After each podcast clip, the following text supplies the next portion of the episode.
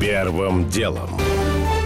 Специальная утренняя версия Business эф эм за десять минут. Доброе утро. Сегодня четырнадцатое сентября. Я Игорь Ломакин. Это подкаст «Первым делом». Для начала о том, что случилось, пока вы спали. Цена нефти марки Brent сегодня утром превысила семьдесят четыре доллара за баррель. Это произошло впервые со второго августа. На этом уровне, правда, закрепиться пока не удалось. Эксперты объясняют рост цены растущим спросом на сырье, в том числе в Индии.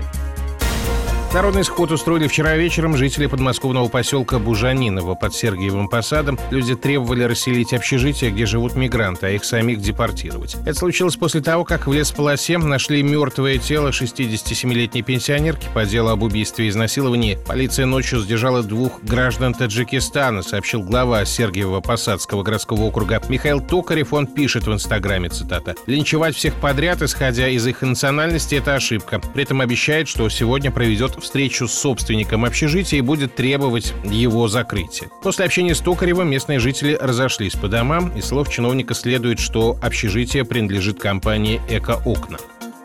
Полиция задержала Александра Мавриди, который в начале августа сбежал из изолятора временного содержания в Истре и с тех пор находился в розыске. Взять его удалось, как сообщает эм вэ дэ, в московском районе Митина на улице Дубравной. Он пытался оказать сопротивление, но был обезврежен. Мавриди обвиняется в убийстве владельца заводов «Мясная империя» и «Озерецкие колбасы» Владимира Морогова. Преступление было совершено около года назад, а в августе предполагаемый убийца смог сбежать из подмосковного и вэ эс вместе с еще четырьмя арестованными. Поймать последнего избежал. Беглецов удалось лишь теперь.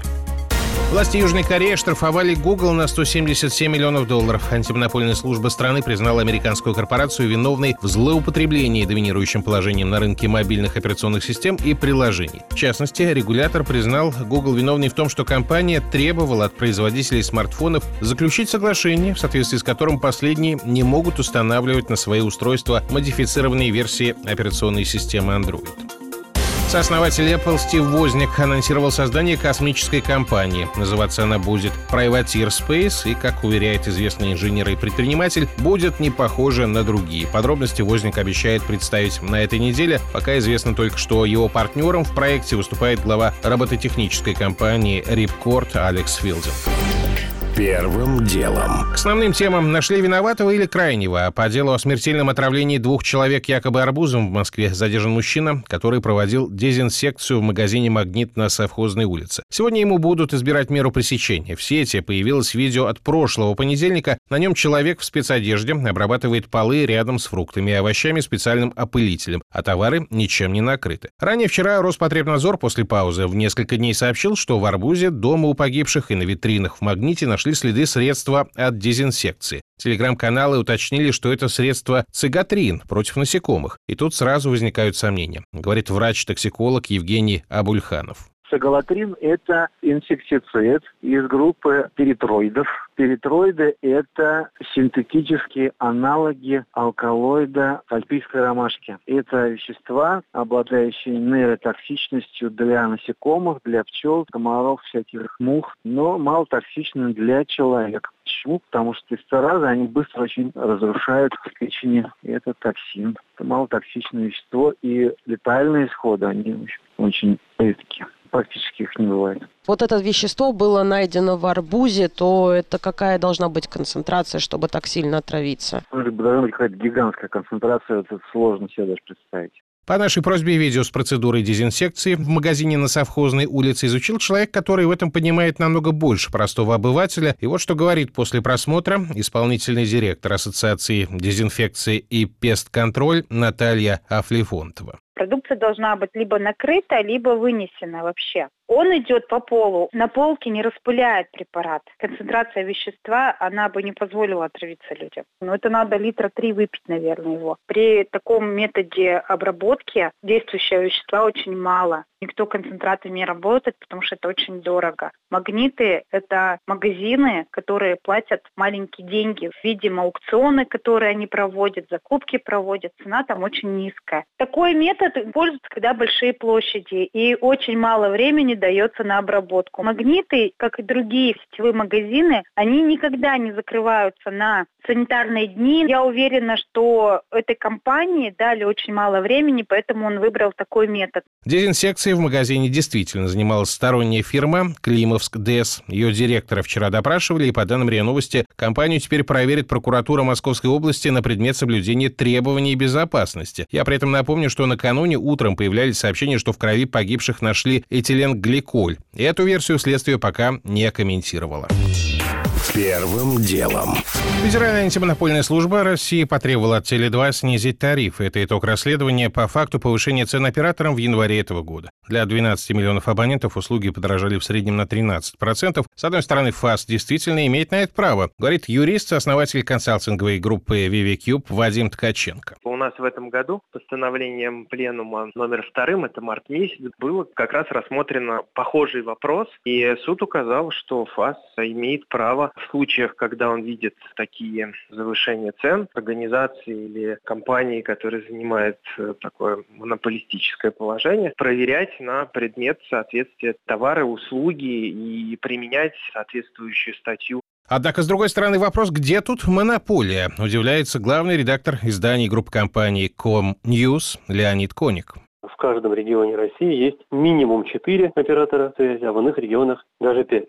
Если мы говорим о тарифах на другие коммунальные услуги, будь то свет, будь то газ, будь то отопление, я, например, с трудом вспоминаю сезон, когда бы тарифы на эти услуги не повышались. Тарифы на услуги связи не двадцать-пятнадцать лет абсолютно неизменны. Если задуматься, поразительно, что пятнадцать лет назад средний доход с абонента сотовой связи в России, так называемый АРПУ, составлял примерно триста рублей.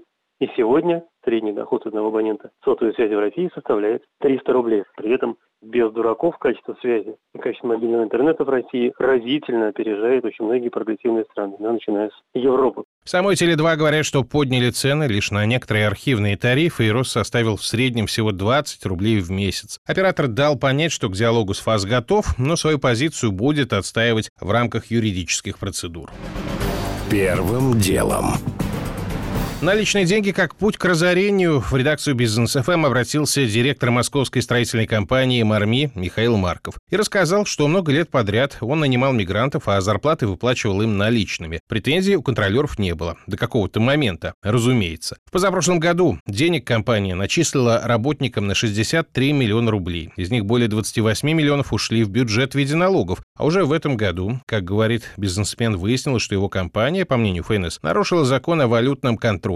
А именно пункт, который гласит, что юрлицо при осуществлении валютных операций делает это через банковские счета. При этом Михаил Марков говорит, что закон напрямую не запрещает рассчитываться с нерезидентами наличными. Прямого запрета на выдачу зарплаты нерезидентам в наличной форме нет. На протяжении пятнадцати лет существования фирмы зарплата выплачивалась только лишь в наличной форме. И ежеквартально отчетность вся сдавалась в налоговую инспекцию. Налоговая инспекция ни разу не сделала замечания по поводу неправильности выплаты заработной платы. За две тысячи девятнадцатый год нашей организации начислено шестьдесят три миллиона рублей заработная плата, из них составляет двадцать восемь миллионов налоги по заработной плате, тридцать пять миллионов выдано денег людям, полученные официально в банке, выдано людям на руки, и на тридцать пять миллионов насчитывают семьдесят пять процентов штраф, то есть двадцать семь миллионов. Мы отправили запрос в налоговую службу, чтобы узнать их позицию, и пока ждем ответ.